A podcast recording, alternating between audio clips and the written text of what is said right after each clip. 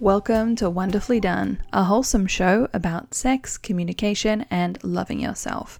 You're listening to Lauren, and joined by Vix, we are two queer ladies down in Australia that are passionate about the communication side of sex, dating, relating, communication, and all of the really hard stuff. So, on a standard episode, we like to hear about what's happening in your life, what you're curious about, what you'd love to know more about, and people come to us with questions, with troubles, and asking for advice. But this is one of our special episodes where we interview. And today we are joined by Matix. Matix is an Australian artist who has gorgeous sapphic imaginings that are just brilliant. If you're at a computer, please go and have a look at Matix's art. Vix and I are very happy customers and have been so for years now. So we're just going to sit down and talk about what is it to be a queer artist on the internet? What is it to share work that gets interpreted, sometimes in ways that you wouldn't anticipate or ways that you wouldn't want? But what is it to find joy and expression on the internet in this day and age? So let's sit down, let's get cozy, and let's have a chat with Matix. Just to start us off, Matix, I would love to hear more about what has influenced your art and your art style. Immediately, I'm going to think about Klimt and I'm going to think about Mucha, and I love them. And what's really exciting about them as well is that, you know, they've really brought in this huge genre of like Art Nouveau that's popular now. And, you know, so I, like I'm studying their pieces and like I'm trying to draw a lot of inspiration from them, but so many people in the art community, they're also doing that. So you're seeing all these really amazing hot new takes on like, you know, the kiss or um, I know for the Classics That Make It Gay project that I'm part of, one of the artists is doing a really lovely reinterpretation of a Klimt piece, and it's just so gorgeous. I think I love them because they really capture a lot of the the essence of like intimacy that I want to bring into my art and they broke a lot of rules when it comes to things like you know perspective and realism in their art. The shading and the lighting didn't have to be super realistic or anything. It was just like it's what felt good and it felt right and they were really good at that, you know, like just intuitively knowing how to shade something to make it really stand and pop out to you and the gold in so many of like Klimt's pieces is just stunning. I didn't um, do much art school or study or anything like that when I was younger. So, like, for me, a lot of it is like rough, hands on, dive into something and pretend I know what I'm doing kind of thing and then sort of work it out. But I, I definitely probably cherry picked a lot of color palettes from. And he's just, he's so bright. He's so happy. It's all gold and copper and these little flowers everywhere. It's just so nice. It's really interesting. Like when you're um you're you're part of all these art communities, you have all these different levels of education. Like people have gone to school or people have just been bashing around in their backyard and making things and like but I feel like we all kind of get to this point where we all we're speaking the same thing, we just don't have the words for it. And for those listening, Matix's work does have those beautiful touches of gold, the expression. A lot of her art focuses on intimacy, bodies, queer representation, and that is absolutely what grabbed me and Vix by the faces and just said, This is extremely for us. This is like not art related. I wanted to ask you about how you and your wife met. How we met? We um we met in high school actually. So like we met in year 7. I was 11. and um I really disliked her upon like first meeting her. I was like, wow, I really cannot stand this person at all. yeah, so like, you know, I had my friends and I think as a younger person, I was probably quite possessive of like my friendships. and so like a new face, I was very startled by this new face coming into the friendship group and she was very loud and energetic and like really enthusiastic and positive and into some really weird music that I thought was weird at the time. Like she's listening to Muse and Tool and Disturbed and all of that. And I'm like, oh, that's really like wild and out there. Um, and then she kind of wore down on me over the years because she liked me so much. what? That's so cute! We, we became good friends, you know, like we were getting along eventually. And I guess after a couple of years, I was like, you know what? I think she's actually really weird in an, an endearing way, in an attractive way. Maybe I like that she's so different to me. And then, like, we were just such really good friends. We're hanging out all the time and everything. And that's when, like, my feelings started to change a little bit. And I was like, actually, I can see how she's quite an attractive person. And for me, like, a question of sexuality has never been a big deal. Like, you know, there's never been any kind of, you can't be yourself in my family. So, like, you know, oh, I, I like her. She's a girl, you know, very normal. Um, but it wasn't for her end of things. She had a very, like, you know, religious sort of upbringing, very um sort of strict background on that. So she was um she was pretty nervous about any kind of like developing relationship with me, even if that's what she sort of wanted to do. She didn't really want to like do that because she was afraid of how she might be like you know rejected by society or her family. But then you know like we were 15 and we we got together when we were 15. We went to high school dance together and then we were just we've been together since then. Now we're like nearly 30. And um, her family are actually really cool. You know, they're cool about it. They they came around. They're like, you know, that's fine. We still love you. It's all good. Her um, her grandparents came to our wedding when we got married a couple of years ago, and that's something that we could have never imagined when we were teenagers. But they came there and they were like, "We love you unconditionally. We love you always," and it was just really nice. I love this story. I will watch the shit out of this. the big glue of how awesome my family is has always been my mom. Like, undeniably, it's always been my mom. She's so cool. She's so wild. You know, like, you couldn't imagine shocking her with anything because anything you could have ever imagined doing that might be a little bit risque or out there, she'd done it. My mom and my wife, they've always been so close. And when my mum sort of turned 40 and she got into this like, you know, goth punk revival stage of her life, she started getting all these like piercings and getting like, you know, a dermal piercing and like getting all her ears pierced. And it was amazing. But she actually did that with my wife. They would go and they'd go get their nipples pierced together or whatever. And I'd be like at home, like, okay, my wife's gone off with my mum again. They're going to get their nipples pierced. like, so like that's how my mum was. She was like, you know, she was young. She had me and my brother when she was very young. She was 19. So she always said she was really happy she got to grow up as we grew up as well, you know, and made for a lot of really wild times when we were younger. And we had a lot of, you know, struggles early on, but she just was this wild, amazing woman who was just always so young and so vibrant, and she wasn't stomped down by society. She was bisexual, she was proud about it her and my dad used to go to like kink parties and stuff when I was younger. You know, they'd leave us with the babysitter and they'd go off and go into these amazing like queer community scenes together. And they're always like that. Um, so I couldn't shock her. I was boring compared to my mom.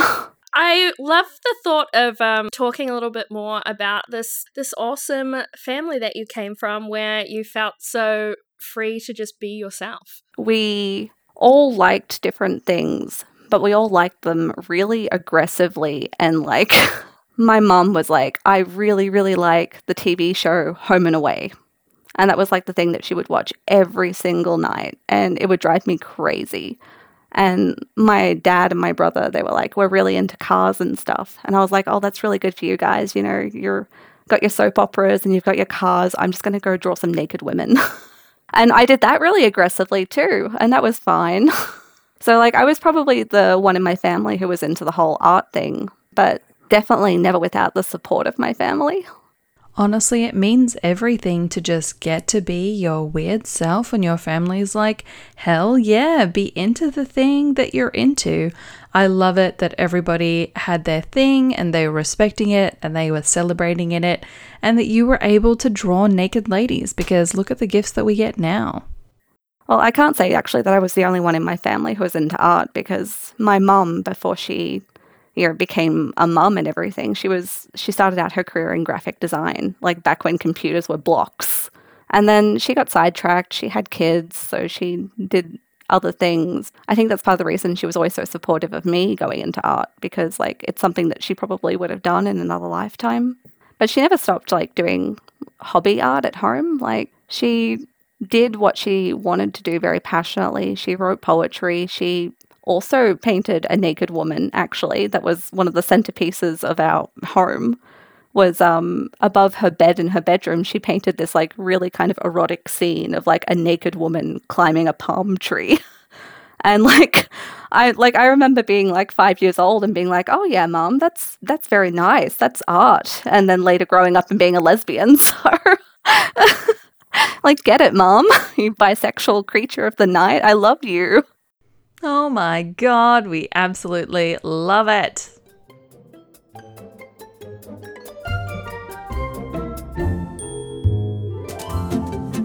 And speaking of creativity and speaking of joy, just taking a slight tonal shift, I wanted to explore how the last year, year and a half has been going for you, how inspiration or how creation has been going, and how you've had the relationship with it through this really hard period of time because it seems like everyone's having a very particular journey with it. It's been hard for me in like very particular ways. Like, I've had like a lot of um, illness in my family in the last 12 months. Um, you know, my wife was diagnosed with having Hodgkin's lymphoma. And then about three weeks later, my mum was diagnosed with having pancreatic cancer. There was this really amazing period in the middle of all this COVID where the ACT was this really nice, safe bubble. and so, really mm-hmm. fortunately, like I got to spend the last few months with my mum and we got to see a lot of each other and we got to do a lot of really amazing things. We got to see Josh Pyke when he came to Canberra and we got to sit there and sort of hold each other and you know listen to this amazing music live. Um, and that's definitely not happening now. We're in like really, really hard lockdown now. My mum actually passed away before we went back into this lockdown. She passed away at the end of April. Yeah, we're just so lucky with the timing, I guess. Um, so the last couple of months for me, as things have been in lockdown, like I've been stuck at home, but I've also been in like an interesting period of mourning. Positive, my wife is in remission, which is really just the best possible thing that could have happened. Holding on to positives like that while also being stuck home and you're being grateful for everything we have, but mourning my mom. It has been a time where I've actually been able to throw myself really heavily into art as a, I guess, a kind of a way to get through this. So I think this particular lockdown would have hit a lot harder if I wasn't already in my own kind of really funky headspace my own sort of grieving. But I guess I have been able to focus on art as a sort of a coping.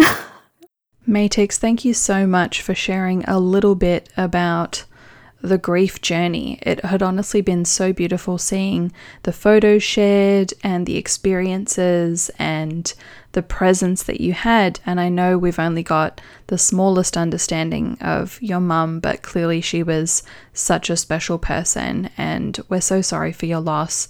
And we're also so glad for the news about your wife as well. It's like, it's hard in Australia right now going through this, but look at us. We're having this interview right now. We're in different cities and we're in lockdown, but we're able to talk about this. So, really, like the community, I think, especially like in our circles, it hasn't really been snuffed out. Like, we're very clever and we're very creative. So, we're going to find ways to keep finding inspiration from each other and keep making things. That's what we like doing.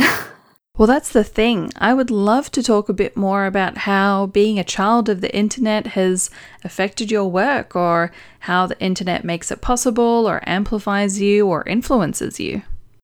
I think that's the thing. Like, we couldn't really exist without the internet, right? This like global network and this ability to have so many people putting their content out there. It's created this new well of like normalizing queer art because you're not just depending on one network to deign to be so kind as to represent you. Like you're going out there and you're able to represent yourself all the time and see other people who are representing themselves and living their true selves. So I guess the internet has made it possible for people like me to exist on any kind of platform. We all exist because of each other. Um, no one's doing this alone, no one's making art alone. There's certainly a responsibility in that as well. Like when you're putting art out there and making something on this global scale, you have to be really aware of where you stand and what you're creating. And you have to be receptive to the feedback of that as well, because You're not out there trying to hurt anyone. You're out there actually trying to liberate yourself, your narrative, your voice, your community. It's just not possible without the internet. And even like in the beginning, you know, like my journey as an artist started in the dark shadows of DeviantArt. and um, like I think DeviantArt, when I first started on it, when I was know, a young person, which I'm not now, there was queer art and there was queer artists, but I think that there was this really extreme like division between like you'd find queer art, but it would be lurking in the shadows, and a lot of it would be very extreme examples of queer art. Or you'd have the other side of that, and it would be like really tame, vanilla examples of queer art. And there wasn't a lot of it. You'd have to sort of dig for it. If you saw any kind of queer art, it was like immediately unusual. It wasn't the mainstream, so there was something almost secretive about finding it. That was like the beginning of DeviantArt, but like now it's everywhere. So you don't just have the really obscene and the really tame. You have everything in between. It's a more authentic experience of ourselves. I'm so glad that the idea of having to be hidden continues to fade as these communities sort of like grow and the work spreads and, and people see things that make them feel new things or make them feel safe. It's a very exciting time to watch things like this bloom on the internet. Hell yeah. And while there are so many happy queers like us that are jumping up and clapping our hands and just absolutely adoring it, what do we do when our work is reaching the wrong side of the internet? People are taking it the wrong way, negative comments, or you know, when there's criticism or people being super reactionary to the type of work that you do, Matix, because you have body hair, you have queer bodies, you have big bodies, different bodies. Uh, at, like, how have you experienced that? Like, with the sort of nuance of the work, I feel like people in our circles, you and the lovely Vix, would see my work and you'd be like, oh, that's really lovely and that's really near essential and everything. But like through someone else's lens, it could be seen as quite pornographic, quite provocative. And I feel like that really comes down to like this definition of like what is pornographic, what is erotic. And it's really sort of like it's your personal perspective, right? because this is like within our circles and we're seeing this representation, to us, we're seeing people who are kissing, and it might be two women kissing or queer bodies. And we'd be like, that's a very sensual sort of scene. But if you were a homophobic man, the scene of two people kissing, you might say that that's pornographic because, like, coming down to your personal preference and your own biases and even how comfortable you are with yourself, it really changes how you see what someone's doing. Like, I don't really feel like I create work that isn't, you know, safe for all audiences. I feel like a lot of my art, it's very safe for work. I feel very comfortable drawing, you know, queer and nude bodies, and I feel comfortable having nude art in my house. That's not a big deal for me. In a situation where I was renting an apartment a couple of years ago, um, and we had had an inspection, um, I do remember that the landlord came into the house and was uh, remarkably less impressed by my collection of nude items around the house.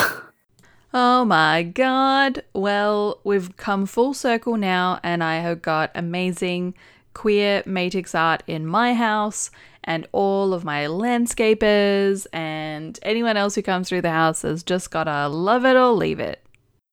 I read something really interesting which was like sort of defining the difference between something that is erotic and something that's pornographic. And the idea was that like pornography is designed to sort of like elicit sexual arousal, but then like something that's more erotic, also with the Venn diagram, it could like elicit a sexual response as well, but it's it's more aiming to sort of like explore the facets of what makes something exciting. Adding in a Venn diagram, you could add some you know a kink element into that as well. So, my understanding of the definition is that my art can range from sensual to erotic, and that the definition of that changes depending on the personal taste of my audience. To some degree, my art is going to range from palatable to profane, depending on someone's personal preferences and biases, how comfortable they are with themselves, too. I love the thoughtfulness of that. And then there's people that are consuming work, and you're just like, this isn't for you, or please moderate your own space, or consume what's right for you. But what do we do when we're in the internet era of feedback? And how do we measure whether or not that feedback is valid or something we should be taking on or something we should act on or something to purely filter out? It seems like the internet has just sped up the cycles of feedback to be so much faster and more intense than artists in previous generations. I think I've been maybe a little bit more lucky than other artists with negative feedback. I don't know if I'm just really lucky or if people feel that like I can be approached, but a lot of people will sort of if they see something in my art that's maybe it's kind of missing the mark a little bit for them, they feel comfortable enough to come to me and say something about it. And like, I really want to be someone who's receptive to that kind of feedback. I am but one woman, and I am extremely privileged in a lot of ways. I don't have every idea of every nuance when you're putting all this amazing stuff that you're making out into the void. You know, you can't really know every single way that it's going to impact someone. I have negatively attracted the attention of your radical TERF feminists before who have like your they've tried to co-opt my art and co-opt like me as a sort of figurehead for their movement which was blah really gross and awful. I'm a mom i spend a lot of my day trying to like not say the wrong thing you know like you have this huge responsibility as a person to sort of like measure what you're putting out into the world, measure how you're interacting with the world. Like when you're an artist and you're putting art out there, you're putting your own voice out there, your own narrative, what you're creating. And if you're not careful, you could hurt someone with that too, just by having this like glaring oversight of what you think you're saying versus what you're actually saying my main thing is I always want to take feedback on board. I know that there are going to be artists who are like, you know, don't give me feedback on that line that I drew, you know. But like everything we're creating, it's it is a line. It's like it's what you believe. It's what you are feeling. It's your own truth that you're putting out there. You don't want your own truth as an artist to erase someone else's experience. And I guess that's what I'm saying as well when I say that I'm coming from a place of privilege. Like, I'm a white woman. I don't want my privilege as an artist and as someone who has, you know, all these ticks in the boxes of to stamp out someone else's experience. I don't want to say that my truth overrides your truth. We have to be so careful with the language we use. If you're not careful, someone's going to take what they think you're saying and co-opt it for their movement, which is where a lot of the TERF stuff came in. Like in the beginning, I was I was creating art and I was drawing all kinds of queer bodies. I was bringing trans representation in, but like I was too vague about it. I wasn't strong enough in my stance in what I was trying to represent, and so I did get kind of co opted by a TERF movement really early on. It was really scary. They're very spooky people. They're very they're very aggressive. And they basically were like, you know, Matix is a woman who only supports like our idea of what a woman is. And I was like, no, I'm not. I want to I want to create something that's going to be for this narrative of, you know, queer representation that is breaking down the binary of what you think a woman has to be. I want to break down this idea of like your the binary of what a man and a woman is in like this really cis heteronormative society. And I want to explore this idea of the masculine woman. I want to bring leg hair in. I want to do all of this. This is like the sort of thing that I'm trying to represent in my art. The feedback on that is that sometimes you're going to have nasty TERFs come in and they're going to say, You're saying our truth. And I don't want to say their truth. I want to talk about my wife who has never shaved her leg hair in like her entire life. I want to talk about my mum and what it's like to be a queer woman who's with a man this is what I'm trying to represent in my art. And you can't represent all these different truths in your family and the people around you unless you're open to feedback. If you're not willing to have people be able to come to you and say, I'm not seeing myself or how you're depicting me is slightly wrong. How are you going to grow as an artist and how are you going to be part of a community if you're not willing to have this open dialogue with your community, which is your family? You know, it's your extended family. It's my wife and it's my mom and it's going to be my daughter when she is older and she knows more about how she wants to be represented. We're coming into a time with like the internet where so many people are able to get their ideas out there and they're also able to be inspired by the ideas of so many other people. I think as an artist, if you really want to be part of that community and you want to grow and you want to build yourself as a person and your understanding of who you are and where you came from and what you're part of, you have to be open to feedback. You have to be willing to have someone come to you and say, What you did is slightly iffy. I don't really agree with what you did. And you have to be like, You know what? Yeah, I'm not going to get defensive. I can see how what I did was wrong. I can see how I just missed the mark just a little bit right now. And I'm going to adapt that so I can try and make a space where you're seeing yourself represented as well, where we're all feeling safe to have this huge discussion on the internet. And we have to be safe to have that, or else we're going to be pushed back into this, you know, closeted idea of, you know, DeviantArt 10 years ago, where it feels dirty or it feels icky and you don't feel like you have this platform to speak your truth and say what you want to say. I think for me as an artist and for just something that anyone interacting on the internet should be open to, it's feedback. Yeah, I feel like feedback gets a really rough go these days, which I, I understand why, because I think I think there's a, a really common communication skill gap there of people understanding how to give good feedback. And sometimes people think sort of like, I don't know, it kind of feels sometimes like people just go and kind of take a dump you know, when somebody is coming to you genuinely asking to start a dialogue or bringing a different perspective that you might not have considered, there's all different kinds of feedback that are actually a gift. And I think it's it's a really exciting part of the internet being able to be exposed to all of these different ideas and considerations that might not have just have magically manifested in your brain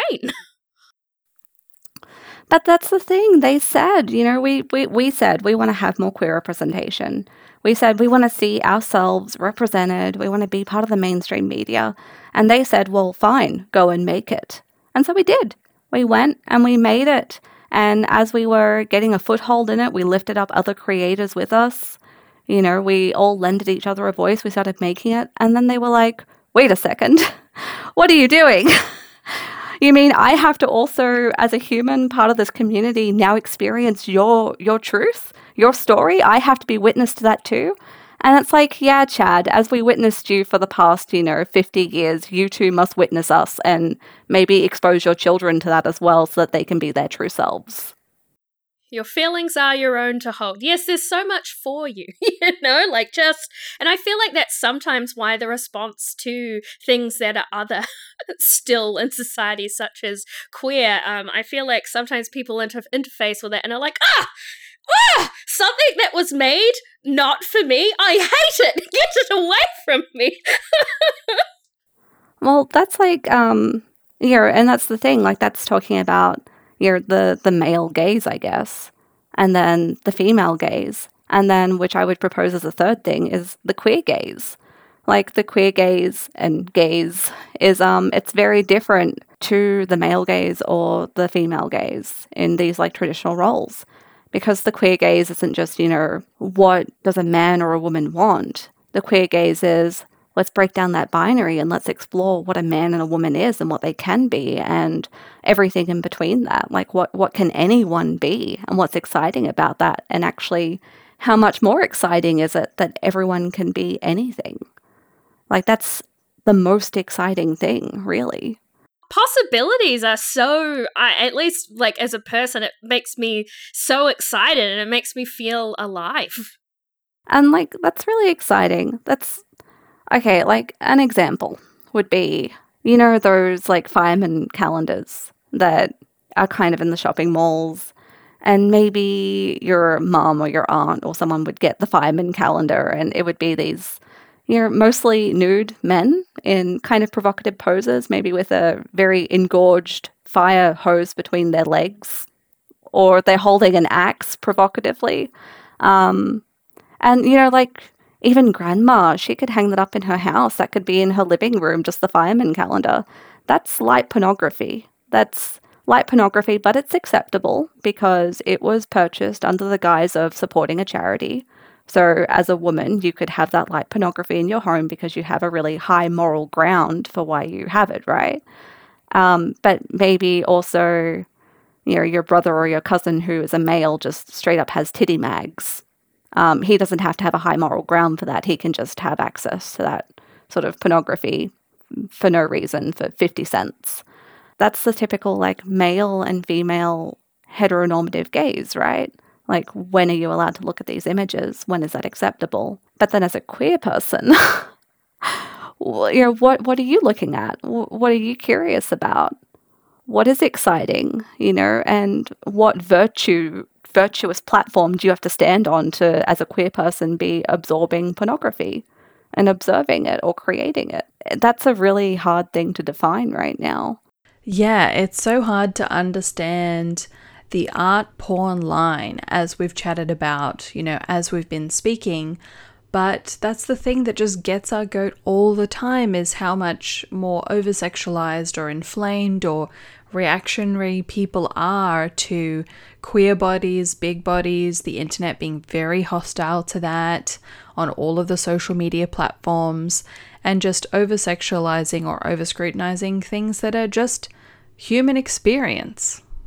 Yeah, so over sexualized. That's something that I love about your work is like how how much tenderness is in it. So much of it feels so so soft in a I like I would love to have more queer art in my life. I feel like there's is there's there's never enough. Always always looking for more, but it, it really fills this gap that I greatly desire to have filled. In your opinion, like what do you think queer humans are thirsty for in art? Are there any sort of recurrent themes that you see that people are craving from you or things that they respond to particularly well?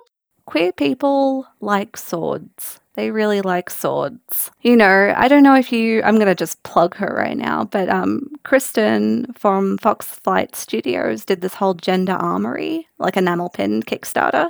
It was wildly successful, and she had like all these really amazing ideas like Shield Sapphic and Battle Axe Bi, and like, you know, it was just gorgeous and amazing. And we love this kind of weapons, and we love basically retelling all these like canon classical stories. We like to self insert ourselves into these things, right? So we want to see lady knights and they're kissing. I think that's exciting, and I don't think that's really too different to any straight woman's collection of romance novels that have slightly steamier covers, and it's just pornography light. But it's like it's living this fantasy of a woman having like male masculine presence in her life and being like her slow undoing. Um, I think queers like to do that too, but we like to do that while also challenging gender roles. As like a sapphic woman, what's really exciting for me in a lot of my circles, what's really exciting is the idea of this like really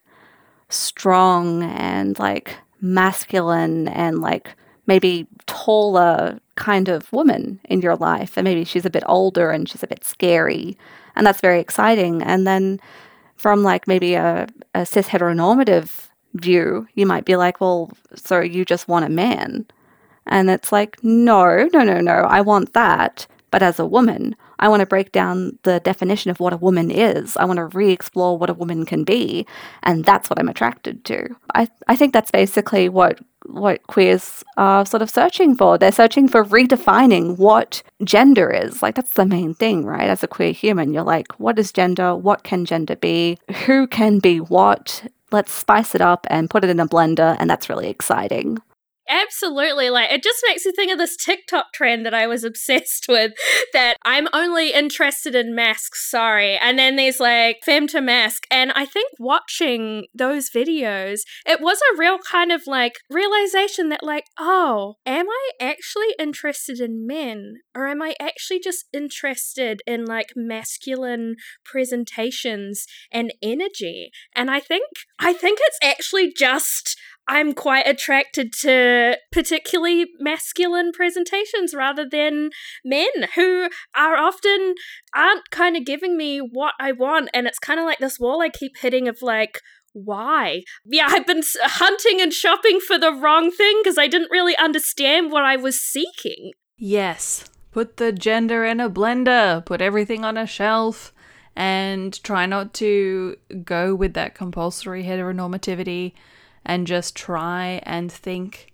what if there's no rules? What if it doesn't have to mean anything? What if it doesn't have to mean anything bad? And just see where it goes from there. I think a lot of people have done that through lockdown. But you know, like how many straight women were attracted to David Bowie wearing makeup? You know, and we, like we all know David Bowie was never straight. but the example of like a man wearing makeup, it's very exciting to a lot of people who still in every other scenario might be entirely straight. But that's the thing, that's like makeup doesn't have a gender. Everyone looks good wearing it and maybe something that would traditionally be quite feminine when put on a man is very exciting. Men wearing high heels, very exciting. And that's the thing, that's breaking down the binary, even if you're not, even if it doesn't change how you self identify at all. Even if you are cis het and you identify exactly the same, a woman wearing a suit is exciting to probably everyone.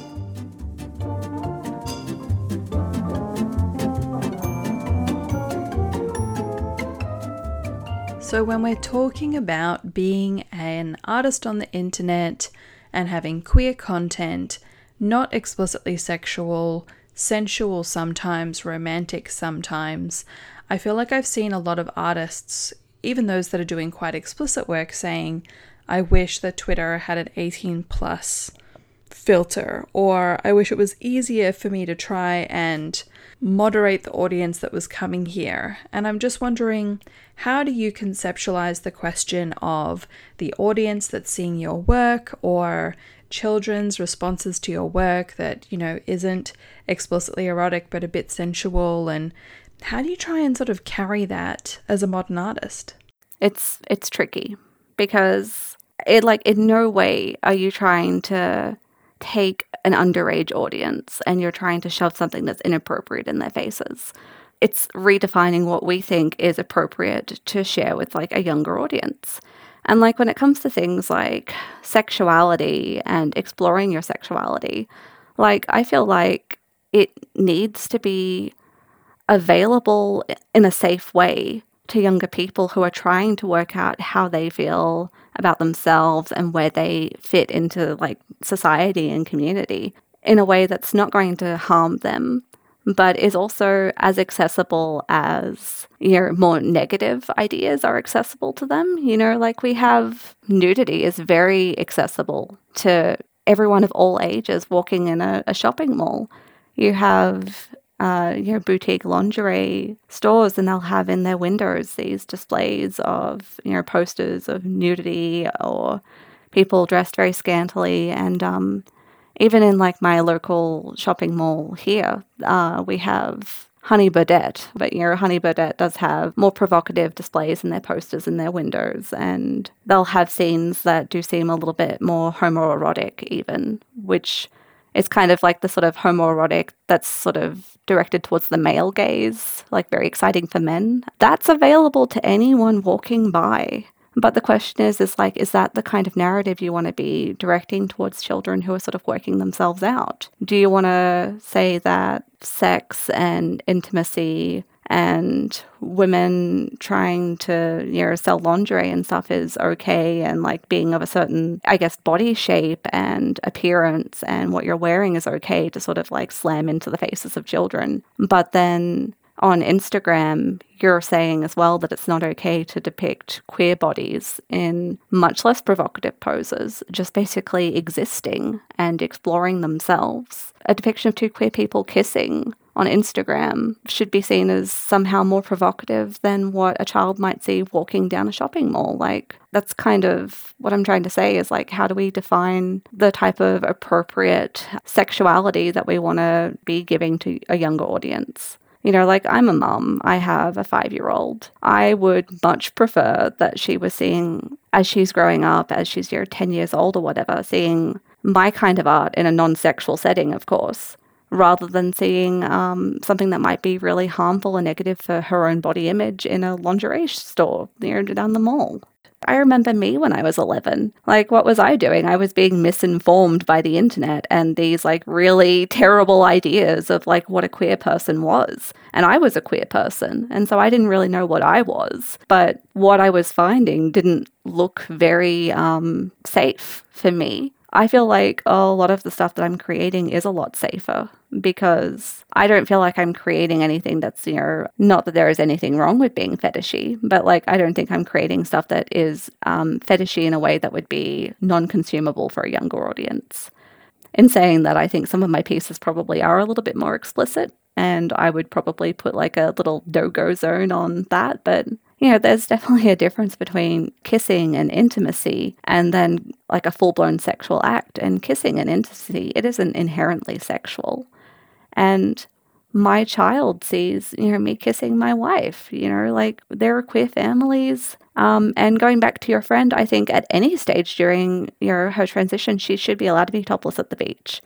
Like, what is a breast? What is what is a boob?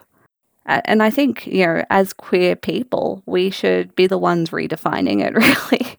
you know, we're queer people, we have queer families, we uh, we ha- we have families raising queer children. My family raised me, and um, as an upstanding citizen in society, they raised me with um, open communication, with not creating a taboo of my own body. This like open dialogue. It's not going to break these children to see a queer body.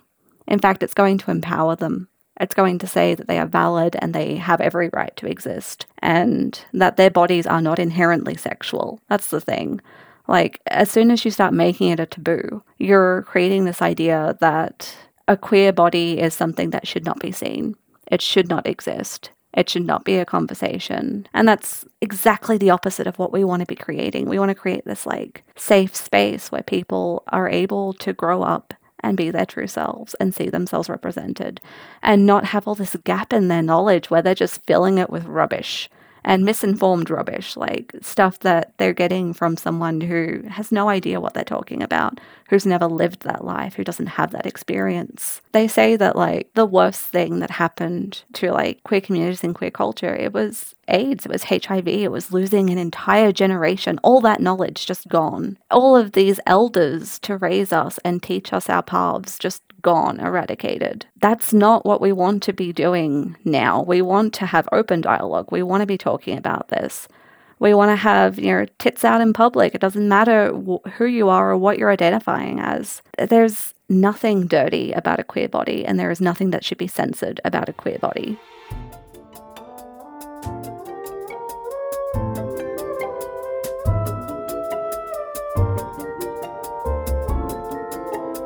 So we're running out of time, my sweet bambinos, but we wanted to thank Matix so much for the time and energy.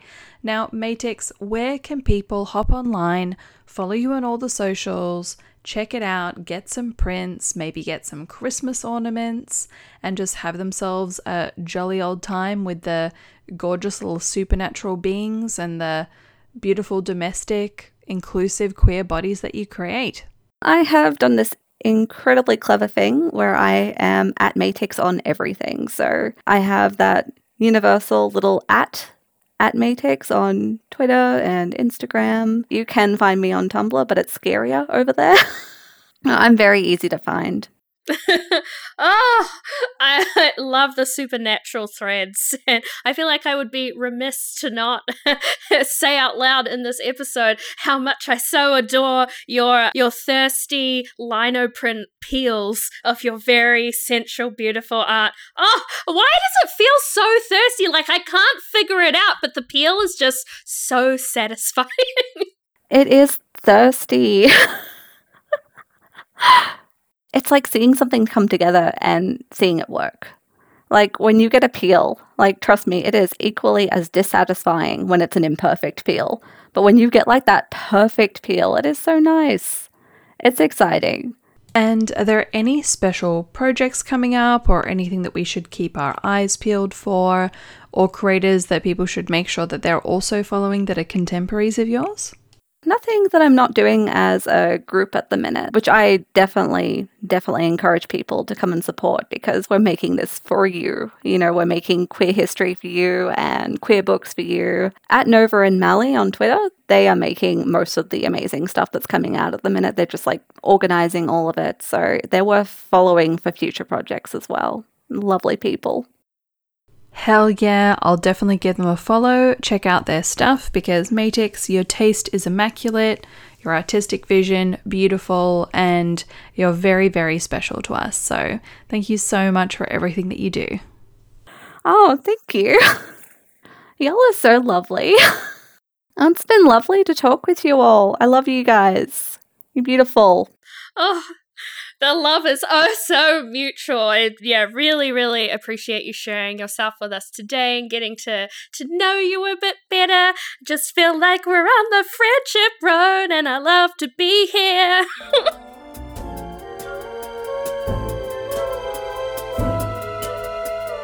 So, my guys, gals, and non binary pals, that's about all we have time for you in this episode.